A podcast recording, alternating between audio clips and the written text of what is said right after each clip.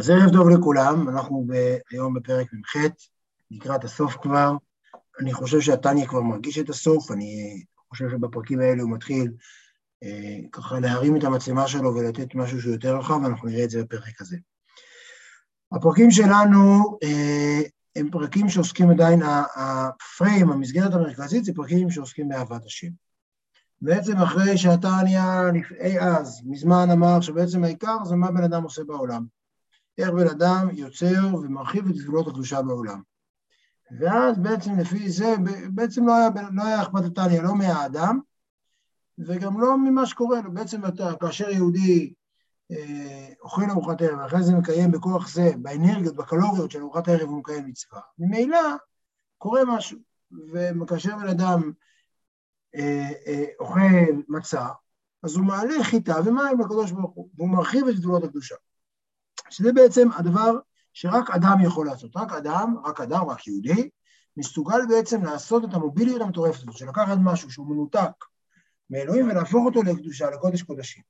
אז לכאורה לא משנה מה הכוונה שלי. אבל נתניה בפרקים לפני, לפני בערך עשרה פרקים, בל"ט ול"ח, מדבר על זה שהכוונה נותנת את העומק למעשה ואת ההופעה שלו. כלומר, הווליום של כמה המצה, בדיוק אנחנו מסיימים עכשיו את פסח, את העוצמה של המצה הזאת, כאשר עושים אותה עם כוונה, אז ממילא זה מעשה הרבה יותר עבה, כלומר הרבה יותר עשיר, קורה שם משהו הרבה יותר עמוק גם בעולם. לא שהוא לא מדבר בכלל, כמו שדיברנו בכוונה, על השאלה שהכוונה עושה לאדם איזה סוג של אה, ככה אתה הרבה יותר בפנים, הוא לא מדבר בכלל, הוא מדבר רק על שזה בעולם, ההשפעה של זה בעולם הרבה הרבה יותר עמוקה וגם נגלית.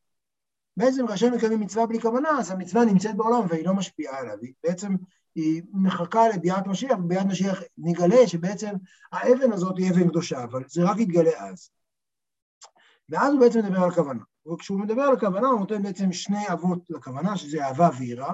הוא מתחיל מיראה, שהיה פרקים רבים שהוא עסק ביראה, שבעצם מדברים על סוג של תחושת נוכחות. תחושת נוכחות זו תחושה שנורא נורא חשוב מה אני עושה. זה בעצם היראה, הוא דיבר על יראת אותה, ויראה הילה, ויראת בושת, ויראת חטא, ועבר על כל היראה. ואז הוא עבר לפרקים של אהבה. בעצם הוא נוגע בפרקים האלה לא רק, בש... זה, זה כאילו כוונת המצוות, אבל זה בעצם כל היחס בינינו לבין הקדוש ברוך הוא. מה החוויה של האדם שעומד מול הקדוש ברוך הוא. ואז הוא התחיל לדבר על אהבה, ודיבר על אהבות שונות, הוא דיבר על אהבת נפשי הביתיך, הוא דיבר על אהבה אה, אה, אה, כמו בן שמשתדל לפני אביו, הוא דיבר על אהבות שונות. בפרק האחרון הוא דיבר על אהבה, בשני פרקים האחרונים הוא דיבר על כמה עם הפנים לפנים. ובעצם אהבה כמה מפנים לפנים, הוא הביא את הדוגמה, זה למדנו ממש בערב פסח, שזה היה מופת גדול, בעצם על יציאת מצרים, שכמו שהקדוש ברוך הוא אה, לקח את עם ישראל ממצרים והוציא אותם, וכתוב שם שכל אדם חייב כל יום לומר, אה, שבכל דור ודור, בכל יום ויום חייב כל אדם לומר על עצמו כאילו יצא ממצרים, בעצם יציאת מצרים כל פעם שבן אדם קורא קריאת שמע זה יציאת מצרים, שזה בעצם, אה, וזה אהבה, כלומר כמו שאז הוא יצא ממצרים, ככה אדם יכול ככה האדם צריך לצאת ממצרים בעצמו כל יום שהוא קורא קריאת שמע, וזו אהבה שכמה ימים פנים בפנים, שבעצם פה העובדה שהקדוש ברוך הוא כל כך אכפת לו ממני, שהוא לוקח אותי, את האדם, יש שם פרק שלם, בפרק אה, מ"ו לדעתי, על איך האדם מוטל בהשפטות, והוא מרים אותו מהשפטות, זה לוקח אותו לחדרי חדרים, ונשיקין, רוחים ברוחים והכל, אז זה ממילא, כאשר מישהו מאיר אליך פנים ככה, זה מתעורר אצלך ממול, זה, זה מגיב תגובה כמעט טבעית של מראה של אהבה גם כן. אנחנו ממשיכים עם מאבק המים בפנים לפנים, ועכשיו אנחנו יכולים להסתכל בקנה מידה רחב יותר. אם פרק קודם דיברנו על יציאת מצרים, עכשיו אנחנו יכולים לדבר על משהו הרבה הרבה יותר רחב ביחס לקדוש ברוך הוא בעולם. הפרק הזה הוא הולך יחד עם הפרק הבא, כמובן שהיום נלמד רק את פרק מ"ח, אבל מי שהיום הגיע, מי שומע את פרק מ"ח, או היום נמצא בשיעור בפרק מ"ח, מוטב לו גם להיות בפרק מ"ט, כי התרגום המעשי של פרק מ"ט יבוא לידי, בפרק מ"ח, יבוא לידי ביטוי בפרק מ"ט. אה, אבל בפרק הזה הוא בעצם נוגע בנוכחות של הקדוש ברוך הוא בעולם, הוא נותן לזה מיפוי של הנוכחות של הקדוש ברוך הוא בעולם, יש לזה משמעות בעיניי רחבה יותר בתניא. כלומר, זה לא רק בגלל השיעור מוסר שיעשה מזה פרק מ"ט, אלא נראה שיש לזה משמעות רחבה יותר, ומיד נראה את זה בתוך הפרק. אז זה בעצם הפרק שלנו היום. רגע, הנה הוא, לפניכם.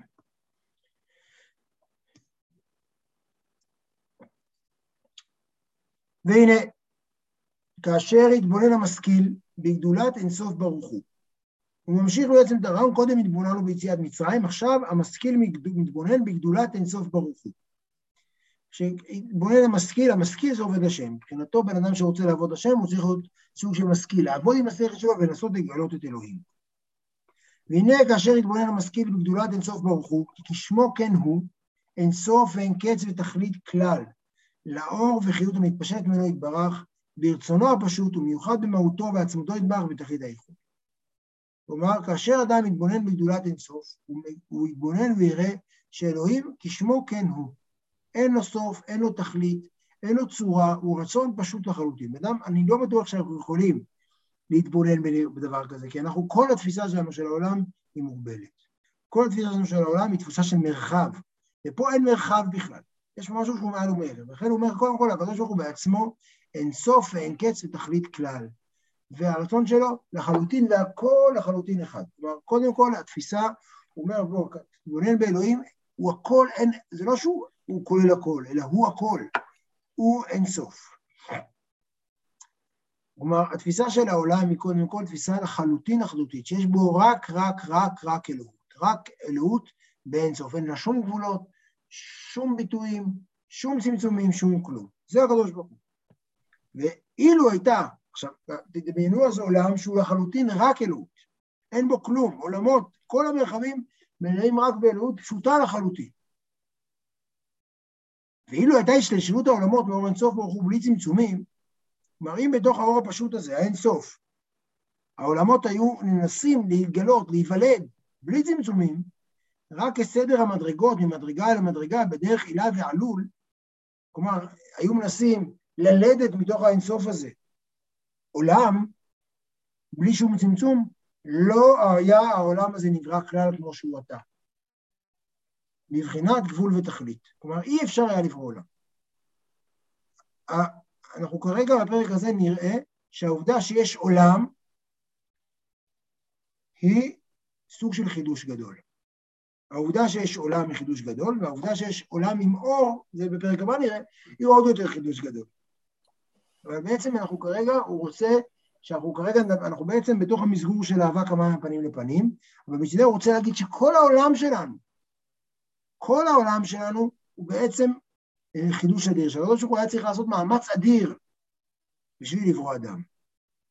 בשביל לברוא אדם, הקדוש ברוך הוא היה צריך לעשות מאמץ אדיר, ולכן הוא מנסה כאן ליצור, אה, אה, שזה, לכן זה אומר הרבה, מה אנחנו נדרשים לעשות. אבל כרגע הוא בעצם בא להגיד שהטבעי זה שלא יהיה שום עולם.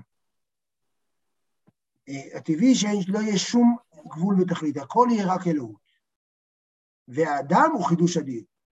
וזה שהקדוש ברוך הוא ברא אדם, זה הניסוי, זה דבר שהוא היה צריך בשבילו מאמץ אדיר ואלפי אלפי אלפי שלבים וצמצומים בשביל להגיע למצב שיש בו אדם. והאדם הזה, העובדה שהוא קיים, הוא, הוא, הוא, היא בלתי הגיונית כמעט. עכשיו, יש לזה משמעות מאוד מאוד גדולה לגבי התפיסה של התניא, את האדם, את הבינוני. שהאדם תופס את עצמו, אנחנו תופסים את עצמנו כמרכז העולם. קודם כל, כאן הוא אומר, העובדה שאתה קיים היא, היא טירוף, זה בכלל לא הגיוני שאתה קיים. ולכן, עכשיו שאתה קיים, בוא נחשוב למה אתה קיים, וזה נראה בפרק הבא. אבל קודם כל, הוא עכשיו מדבר על זה שהאדם והקיום של העולם הוא חידוש אדיר.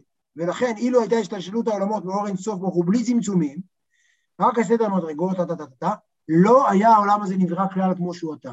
בבחינת גבול ותכלית. עכשיו יש לנו תיאור במסכת חגיגה, על כל השלבים של העולם, על המבנה של העולם, המבנה האלוהי של העולם, וזה מה שהוא עכשיו יגיד, מבחינת גבול לתכלית, מהארץ הרקיע במהלך 500 שנה, וכן בין כל רקיע ורקיע, וכן עובי כל רקיע ורקיע, ואפילו עולם הבא וגן עדן עליון, כלומר כל העולמות, גם הכי עליונים. יש פה איזה תיאור של העולם, כולל כל העולמות הכי עליונים, מדור נשמות הצדיקים הגדולים, ואפילו הנשמות עצמן, וגם אין צריך לומר מלאכים, מבחינת גבול לתכלית. כלומר, גם המלאכים, גם הנשמות, כולם לא יוכלו להתקיים, לא אמורים להתקיים במציאות של אינסוף. כי יש גבול להשגתם באור אינסוף ברוך הוא המאיר עליהם התלבשות חומה ובינה ודעת.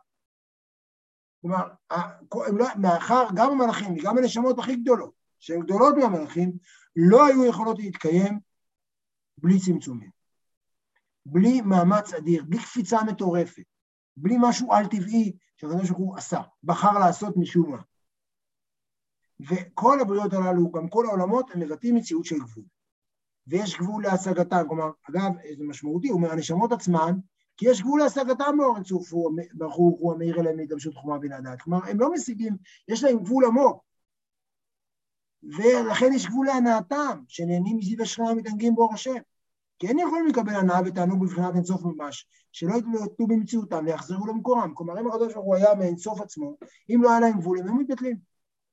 ובשביל לייצר, בשביל לייצר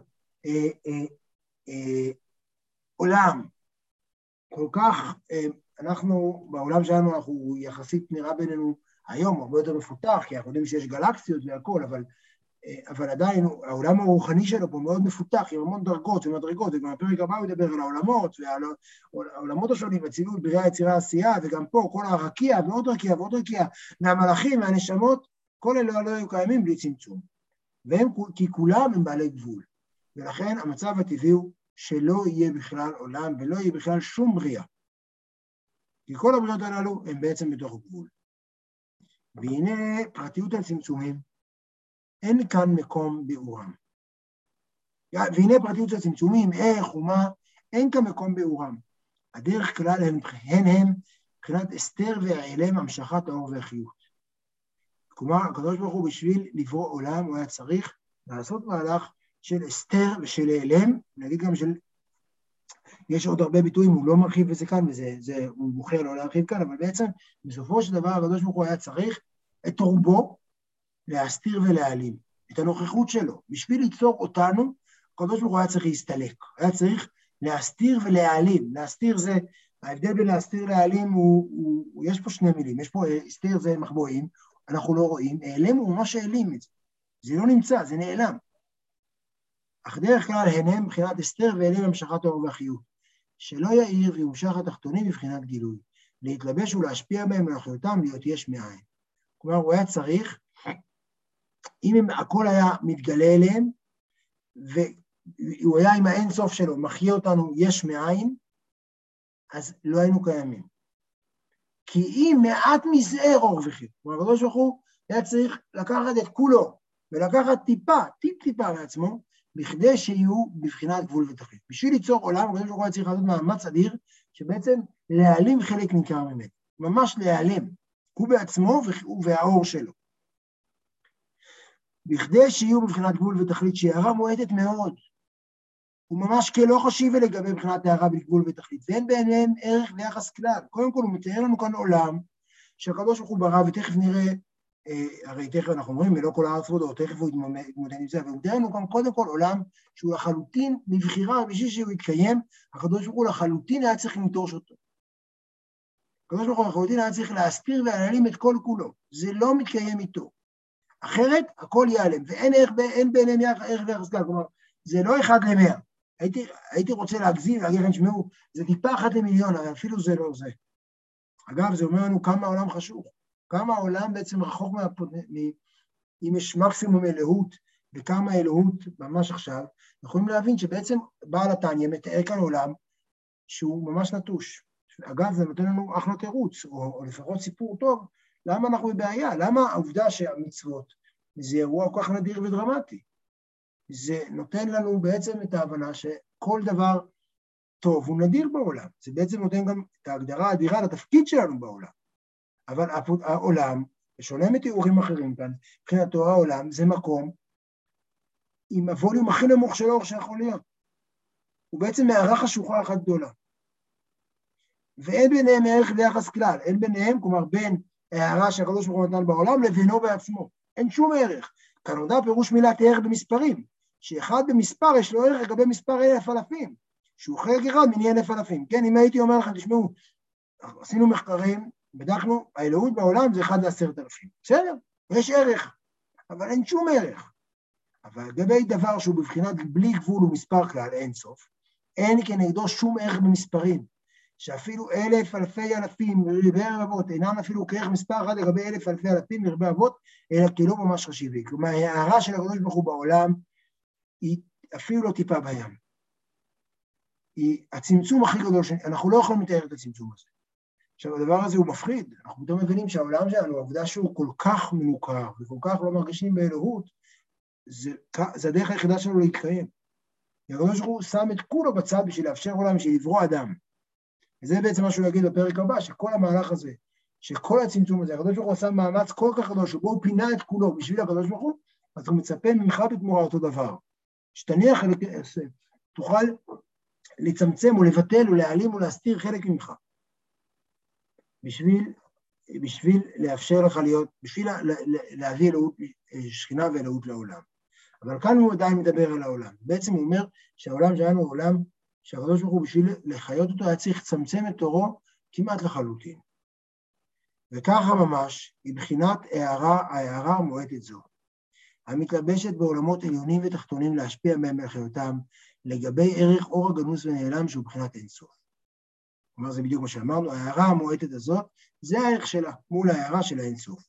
ואינו מתלבש ומשפיע בעולמות בבחינת גילוי לאחיותם, אלא מקיף עליהם מלמעלה ונקרא סובב כל עלמין. עכשיו אנחנו הולכים לאחד המושגים, זה ממש פרק שבו הוא מבואר המושג הזה, יש מושג של ממלא כל עלמין וסובב כל עלמין, אה, אנחנו מכירים את זה גם כראשי תיבות, וזה מושג מאוד מאוד בסיסי. אז הוא בעצם אומר שבעצם הוא, עכשיו עוד רגע הוא ייכנס לזה יותר ויותר, אבל בגדול הוא בעצם מדבר על שתי סוגי הערות. הוא אומר הקדוש ברוך הוא האינסוף לא נטש, הוא נטש את העולם, הוא הסתלק מהעולם, הוא פינה את המרחב שלו. מה שהאור, הטיפה מזער הזאת, שאנחנו לא יכולים, שאין אפילו ערך, היא בעצם, היא האור הממלא, זה האור הממלא כל המין, זה האור שהעולם יכול לקבל אותו ולהשיג אותו. כל השאר זה סובב כל המין, זה נמצא, תכף נראה עד כמה זה נמצא. זה מאוד חשוב לו לומר, שזה בעצם הערה שיש לה עדיין דומיננטיות בעולם, האין סוף הרי, אנחנו לא באים להגיד שהוא איננו, אלא שיש דרך להגיע אליו. אבל הוא סובב, הוא לא נמצא, הוא לא יכול לחדור פנימה, כי אם הוא ינסה לחדור פנימה, הוא יפרק את הכל, הוא חזק מדי, הווליום שלו הוא אינסופי מול האור שבפנים. ואין הפירוש סובב ומקיף מלמעלה מבחינת מקום חס ושלום, כי לא שייך כלל למקום ברוחניות, כי אל תדמיינו כאן איזה אטמוספירה כזאת, זה בכלל העניין. אלא רוצה לומר, אני אגיד למה, אומר, למה זה חשוב, זה ברור, מה שהוא אומר כאן הרי כל, אנחנו יכולנו להגיד את זה לבד, אבל שלא נדמיין שזה מחוץ לעולם. האור הסובב כל עלמין הוא לא מחוץ לנו. אנחנו שוב, הסובב כל המין, האור המקיף זה, זה אותו דבר, אנחנו ישר מדמיינים איזה סוג של הילה, כמו ההילה של הירח או משהו כזה. והמשמעות של זה, זה לא רק שזה פיזי, אלא שזה לא נמצא בפנים. הוא אומר, לא, לא, זה נמצא בפנים. זה נמצא בהכל, אבל זה לא, זה לא משהו שאתה יכול לפגוש אותו ולהפנים אותו ולתקשר איתו. זה המשמעות שלי. ההסתייגות שלו מהמשל הפיזי היא לא מהפיזיות שלו, אלא מהתחושה שהמקיף נמצא אי שם, הוא לא נמצא אי שם, הוא נמצא לגמרי כאן, הוא פשוט, אתה לא יכול, אתה לא יכול לעכל אותו, זה משהו שאתה לא תופס אותו. אלא רוצה לומר, סובב ומקיף מלמעלה לעניין מבחינת גילוי השפעה. כלומר, הוא לא שהוא סובב ומקיף מלמעלה כי הוא רחוק מאיתנו, אלא רק מבחינת הגילוי וההשפעה. גילוי השפעה שלו, לכן הוא נחשב מקיף. כי אנחנו לא יכולים להרגיש באופן גלוי את ההשפעה שלו. כי ההשפעה שהיא מבחינת גילוי בעולמות, נקראת בשם הלבשה שמתלבשת בעולמות, כי הם מלבישים ומושגים מההשפעה שהם מקבלים. כלומר, מה שנתפס ומושג ואנחנו יכולים לתפוס אותו, זה מה שנקרא ממלא כל עלמין, האור, הממ... האור הממלא, אבל זה, המשמעות שלה זה שאנחנו יכולים להרגיש אותה, אנחנו יכולים להבין אותה. מה שאין כן ההשפעה שאינה בבחינת גילוי, אלא בהסתר והיעלם, ואין העולמות משיגים אותה, אינה נקראת מתלבשת, אלא מקפת וסובבת. עכשיו, יש פה משמעות מאוד גדולה לזה שהאור האינסוף נמצא בעולם לגמרי, הוא פשוט לא נתפס לנו, אנחנו לא יכולים להכיל אותו, אנחנו לא רואים אותו, זה כמו קרני אור שמשהו שמעבר הספקטרום שלנו. אנחנו יכולים להכיל את זה, אבל זה קיים. אי לכך, מאחר שהעולמות הם בבחינת גבול ותכלית, נמצא שאין השפעת אור אינסוף מתלבש ומתגלה בהם מבחינת גילוי, רק מעט מזער, הערה מועטת מצומצמת מאוד מאוד, והיא רק כדי להחיותם בבחינת גבול ותכלית. כלומר, זה המינימום האפשרי רק בשביל להחיות אותם. מתחת לזה לא, לא, לא היה לנו קיום. אבל עיקר האור בלי צמצום כל כך נקרא מקיף וסובב, מאחר שאין השפעתו מתגלית בתוכם, מאחר שאין מבחינת גבול ותכלית. הוא הולך פה לאט ומסביר לעומק, וזה בסדר גמור. כלומר, עיקר האור בלי הצמצום, זה הנקרא המקיף והסובב. אבל זה נמצא לגמרי, פשוט זה לא גלוי בכלל. והמשל בזה, יש פה שני משלים שהוא הביא. הנה הארץ על איזו הגשמית, אף שמלוא כל הארץ כבודו, והיינו אור אינסוף ברוך הוא. כמו שכתוב, ולא את השמיים ואת הארץ ענים עלינו נאום השם. כן, הארץ הזאת, אמרנו תמיד שהיא מלאה עד שאין אינסוף. מה פתאום אנחנו נגיד שהוא, פתאום אמרתי לכם שהוא נהדר, שהוא נמצא, שהוא לא נמצא, שהוא לא נטוש? זה לא שהוא לא נמצא, הוא נמצא לגמרי. אבל אף על פי כן אין להתלבש בתוכה מבחינת גילוי ההשפעה. כלומר, גילוי ההשפעה זה לא, וזה הסובב כל מין, זה נמצא לגמרי פה, האור המקיף והסובב, שוב, הוא לא מקיף וסובב לעניין זה שהוא נמצא מחוץ לאיזה גבול, אלא הוא מקיף וסובב לעניין זה שהוא לא נתפס בפנים מבחינת גילוי ההשפעה, זה נורא חשוב, כי אנחנו הרבה פעמים תופסים את האור הסובב כדבר שהוא נמצא אי שם, מחוץ לנו, הוא לחלוטין נמצא בנו והוא משפיע אותה, הוא משפיע עלינו מאוד מאוד מאוד האור המקיף והסובב, אבל אנחנו לא יכולים, אין לו גילוי השפעה. אף על פי כן אין מתלבש בתוכה מבחינת גילוי ההשפעה, רק חיות מעט מזער. מבחינת דומם וצומח לבד. כלומר, כשאתה מסתכל על, על כדור הארץ, אתה אומר, אין פה כלום. איך אתה רואה שבכל זאת יש אלוהות מינימלית? שפתאום מתוך האדמה הזאת יוצא משהו, יש אבן. האדמה הזאת, זה מבטא את זה שיש אלוהים. וצומח, אתה רואה איזה צמח שנובט, וואלה, זה גילוי של השפעה. אבל זה חיות מעט מזער. זה מה שמבטא איך אתה רואה שבארץ יש אלוהות, החי הוא פשוט מעל הארץ בעיניו, לכן הוא לא מביא אותו כאן. אבל הדומם והצומח, זה מבטאים, זה הגילוי השפעה. בכל אור אינסוף ברוך הוא נקרא סובב עליה, אף שהוא בתוכה ממש, זה נורא, זה נורא עקרוני לו כאן בפרק הזה. מאחר שאין השפעתו מתגלית בה יותר, רק משפיע בה בבחינת הסתר ואלם. הוא משפיע, אבל אתה לא מרגיש את זה בכלל. אתה לא יכול לתפוס את זה. וכל השפעה שבבחינת הסתר נקרא מקיף מלמעלה. כי עלמא דאיטקסיה הוא למעלה במדרגה מעלמא דאיטגליה. עלמא דאיטגליה זה בעצם מה שיכול להתגלות. מה שיכול להתגלות זה נורא נורא נורא מעט. והוא נמוך יותר מעלמא דאיטקסיה, שכל הזמן חושב שהוא הרבה יותר, הוא נמצא, הוא משפיע, אבל אנחנו לא מרגישים אותו בכלל. אז זה משל ראשון, שהוא בעצם, זה לא משל, כאן הוא מסביר. בעצם הוא אומר, הגשמיות, אגב, מה שהרב שטיינץ אומר, שבשביל לברוא גשמיות, בשביל לייצר את הדומה וצומח הזה, בשביל שבתוך האינסוף יוכל פתאום להיות משהו עם גבול, רק כוח של אינסוף יכול. ולכן עצם ההסתר הוא ביטוי של אינסוף. זה בעצם הרעיון שנמצא כאן, אבל אנחנו לא מרגישים. אנחנו בעצם חיים בעולם שאנחנו, שעושים, שבשביל קיומו עשו הכל בשביל שלא נרגיש את נוכחותו של אלוהים. ולמרות שהיא נוכחת לחלוטין, פשוט זה משהו שלא נתפס. אין לנו שום יכולת להשיג את זה. ולקרב אל השכל יותר הוא בדרך משל. כמו, ש, כמו אנחנו עכשיו מנסים להבין את האור הסובב. מה זה אומר אור סובב? איך זה אומר נראית השפעה כזאת? כמו האדם שמצייר בדעתו איזה דבר שראה או שרואה. כל אחד עכשיו יכול לדמיין משהו. דמיינו בבקשה אה, חפץ שאתם מעוניינים בראש שלכם. דמיינו אותו רגע. הנה אף שכל גוף עצם הדבר הוא וגבו ותוכו ותוך תוכו כולו מצויר בדעתו במחשבתו, מפני שראהו כולו שראהו, עניין נקרא דעתו מקף את הדבר ההוא כולו, והדבר ההוא מוקף את דעתו במחשבתו. כן, זה המוקף. המוקף כאן אין הכוונה שאני לא נמצא בו. אם עכשיו אני מדמיין, אני מדמיין בתוך הראש שלי חתול, אז אני, דעתי מקיפה את הדבר הזה לגמרי, גם בפנים, את כולו אני מקיף. החתול לא מרגיש כלום. זה חתול שאני מדמיין.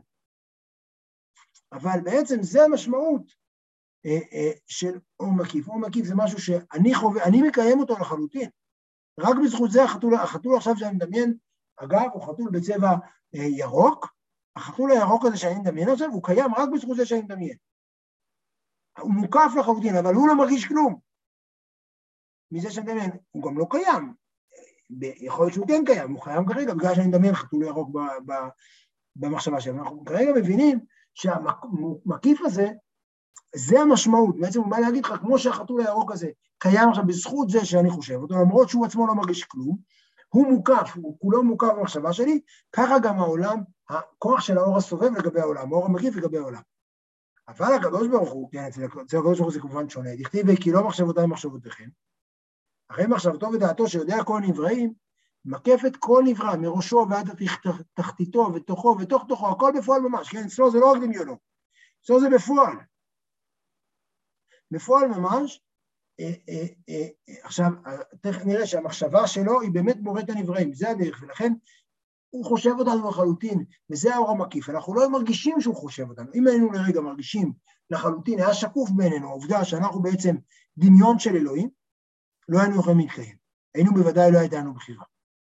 אנחנו היינו מגלים שאנחנו מריונטה. למשל, כדור הארץ על אזור, הרי ידיעתו יתברך מקף את כל עובי כדור הארץ, כן? הקדוש ברוך הוא לא חושב אותו רק מסביב. הוא לא נמצא מבחוץ, הוא נמצא גם לגמרי בפנים. כל עובי, כל העומק של הכדור, וכל אשר בתוכו, בתוך תוכו התחתיתו, הכל בפועל ממש, הרי ידיעה זו החיות כל עובי כדור הארץ כולו והתהוותו מעין לאש. הוא בא להגיד לנו שהסובב הוא לא משהו מנותק, שלא נחשוב שכרגע, העובדה שהוא אומר לנו שבעולם שלנו יש רק הערה מועטת שקוראים לה ממלא כל עלמין, אומרת שהקדוש ברוך הוא נמצא, הוא נמצא לחלוטין, אחרת לא היינו נמצאים אנחנו. כמו שאומרים, איך יכול להיות שהקדוש ברוך הוא משגיח על כל נברא נברא? התשובה, האמירה הפוכה, אם הוא לא היה חושב על כל נברא, זה, זה, שאתה, זה שמשהו קיים, סימן שהקדוש ברוך הוא חושב אותו כרגע. עכשיו אתה לא מרגיש את זה, זה משהו שאתה לא מסוגל להרגיש, כי אם תרגיש, כל, כל הקיום שלך יתפרק. אבל בעצם העובדה שהוא חושב אותך, היא מה שמקיים אותך. ולכן האור המקיף יש לו משמעות אדירה, למרות שאנחנו לא מרגישים, וזו המשמעות של המשל של מה שאתה מצייר בדעתך וחושב. הוא מנסה לתת לנו הבנה מסוימת מה הכוונה אור מקיף, אור סובב כל עלמין. זה לא הכוונה שהוא מבחוץ, אלא הוא מחיה, הוא מקיים אותנו, האור סובב, הוא משמחה אותנו. מה שאנחנו מרגישים, כאשר אנחנו מרגישים את ידו של אלוהים, זה האור ממלא, ולצערנו אנחנו מרגישים את זה נורא נורא מעט. ולכן כל העולם, זה לא שכדור הארץ על הזוהר, ידיעתו ידבח, מקף את כל עובי כדור הארץ, כל אשר בתוכו, כל, את כולו, הכל בפועל ממש, הרי ידיעה זו היא חיות כל עובי כדור הארץ, כולו והתהוותו מאין יש. כשלא היה מתאבק כמו שהוא אתה, בעל גבול ותכלית וחיות מועדת מאוד, בכדי בחינת דומה מצומח, אם לא על ידי צמצומים רבים מעצומים. איך זה בכל זאת קיים, כמו שזה? בשביל שזה יהיה בעל גבול ותכלית, הוא היה צריך מצד אחד לחשוב אותנו לחלוטין, מצד שני, שלא נרגיש שהוא חושב אותנו, וזה הצמצומים. בעצם זו טרגדיה, הוא בעצם חושב אותנו לגמרי, ומחליט שלא נרגיש את זה בכלל. לחלוטין לא.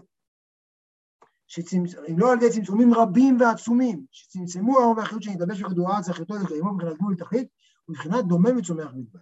שזה יבוא לידי ביטוי רק בזה. שזה, שנראה דומם, אולי נשים לב שזה בעצם חיות של אלוהים. אך ידיעתו יתברך המיוחד במהותו ועצמותו, כי הוא המדע והוא יודע והוא הידוע. כן, הקדוש ברוך הוא, דבר נוסף, זה שאני מדמיין חתול ירוק, אני לא חתול ירוק. וכשהקדוש ברוך הוא מדמיין משהו, הוא בעצם מדמיין את עצמו. אז הוא גם יודע, הוא גם המדע, הוא גם הדבר שאותו יודעים, והוא גם הידוע, הוא גם הדבר שיודע. כלומר, הוא מכל הכיוונים. ובידיעת עצמו כביכול יודע כל הנבראים. ולא בידיעה שחוץ ממנו כידיעת אדם. כשאני יודע משהו, אני לומד חומר חיצוני לי. אני חושב על חתול ירוק, זה חיצוני לי. אצל הקדוש ברוך הוא, זה הוא עצמו. כי כולם נמצאים מאמיתתו יתברך. ודבר זה אין ביכולת אדם להשיגו על בוריו. כי אם היינו משיגים על בוריאנו, אז כאמור היינו מתבטלים. ובעצם הוא באמצעות הדוגמאות הללו מנסה להסביר לנו את העובדה שאלוהים לחלוטין נמצא כאן. ובשביל שלא נרגיש שהיה נדרש מאמץ אדיר. הרי הידיעה הזו, אני מדבר על סוגריים, למרות טוב, נקרא את הסוגריים קצת פוליטיקה, ורכילות, כמו שכתב הרמב"ם ז"ל, והסכימו עם מחמי הקבלה, כמו שכתב בפרץ מהרמ"ק, וכן לפי קבלת הארי, ויסוד הצמצום, והתלבשות אורות בכלים, כמו שנתבהר לעיל בפרק ב', כלומר, אני מסודר, זה גם הרמב"ם, זה גם רבי משה קורדוברו, גם מחמי הקבלה, גם הארי, הכל בסדר. הרי ידיעה זו, מאחר שהיא בבחינת אינסוף, אינה נקראת בשם מתלבשת בכדור הארץ שהוא בעל גבול ותכלית, אלא מקפת וסובבת. אף שידיעה זו כולל כל אוביו ותוכו בפועל משהו, מהווה אותו על ידי זה מאין יש, כמו שנדבר במקום אחר. זה הפרק. מה שהוא מנסה להגיד בפרק הזה, זה בעצם, תשמעו, אלוהים חושב אותנו כל הזמן. את הידיעה הזאת של אימא שבורא את העולם, היא האינסוף. את, את הידיעה הזאת שהיא האינסוף, היא נמצאת כאן לחלוטין, היא מהווה את כל העולם הזה. אבל, אבל היא לא מתלבשת בכדור הארץ, אלא מקפת וסובבת במובן הזה שהיא לא נקלטת בנו, הנבראים אינם יכולים לחוש את זה. זה לא משהו שהם רואים אותו, ולכן לא, אנחנו לא יכולים להשיג את זה על בורא, אנחנו יכולים להתבונן ולנסות לרגעים מסוימים, אולי בקריאת שמע פעם ביום, אולי ברגעים אחרים שבהם אנחנו לרגע פתאום מרגישים איבר מאיבר, בתוך, אנחנו מרגישים שאנחנו מושא חשיבה של אלוהים, אבל זה רגע נדיר. באופן כללי אנחנו לא מרגישים, לא יכולים להרגיש את זה. וידיעה זו, למרות שהיא כוללת כל אופיו בתוכו בפועל ממש, כן? זה צמצום לא כפשוטו. בתוך הדיון הגדול, הצמצום, זה צמצום לא כפשוטו, כי הוא לא העלים את עצמו, הוא לחלוטין כאן, אנחנו לא מרגישים את זה. הוא מהווה אותו אש, זה מה שמהווה את העולם אש. עם כל זה, זה לא מה שאנחנו מרגישים, זה האור המקיף והסובב. הקדוש ברוך הוא בשביל לברוא עולם, היה צריך להניח, להסתיר את עצמו בהסתרים אדירים. כלומר, כל המאמץ של בריאת העולם. אנחנו כרגע אה, מתקרבים בעצם לסוף התניא, ולכן הפרק הזה הוא מאוד מאוד חשוב בתוך, אה, אה, הוא בעצם, הוא מאוד מאוד חשוב בתוך, לקראת סיכום התניא, הוא בעצם ממקם את המאמץ האדיר של הקדוש ברוך הוא בעשה בעולם, ומגדיר את כל העבודה של העולם כדבר על-טבעי. הדבר הטבעי זה שהאלוהות תהיה מלאת העולם. הקדוש ברוך הוא עשה מאמץ אדיר בשביל שיהיה אדם, שהאדם הזה, אין שום תלונה אגב שיש לו קליפות, יש לו קליפות כי הקדוש ברוך הוא עשה הסתר. הקדוש ברוך הוא העלים את עצמו וצמצם בו, ולכן האדם הזה יש כיבוד, הוא נפש בהמית, אנחנו תוצר של הסתר והעלם וצמצום, ולכן בא לי נורא עכשיו לעשות כל מיני עבירות, ובא לי סתם לבזבז את הזמן, כי אני ביטוי של הסתר והעלם, ולכן אין שום תלונה עלינו. אבל כל המטרה של כל זה, זה בשביל שנעשה איזה רגע אחד ונאמר, אהה, אנחנו יודעים שאתה כאן. ולכן הפרק הזה הוא כבר אה, לוקח אותנו לקראת הפרקים האחרונים, ובפרק הבא יהפוך את זה לפרק של עבודה ומוסר בעצם. אבל הרעיון של הפרק הזה בעצם נועד להסביר איך מצד אחד הקדוש ברוך הוא נמצא פה לחלוטין, זה מה שנקרא אור סובב, שנמצא פה לחלוטין, אבל מצד שני אה, זה לא נקלט לגמרי, ובעצם העולם שלנו הוא עולם נטוש ושמורגש שאלוהים בו לא נמצא בכלל. זה הפרק מ"ח, בעזרת השם שבוע הבא, הפרק מ"ט, שהוא פרק שמתרגם את כל זה לעבודת השם. תודה רבה, ערב טוב.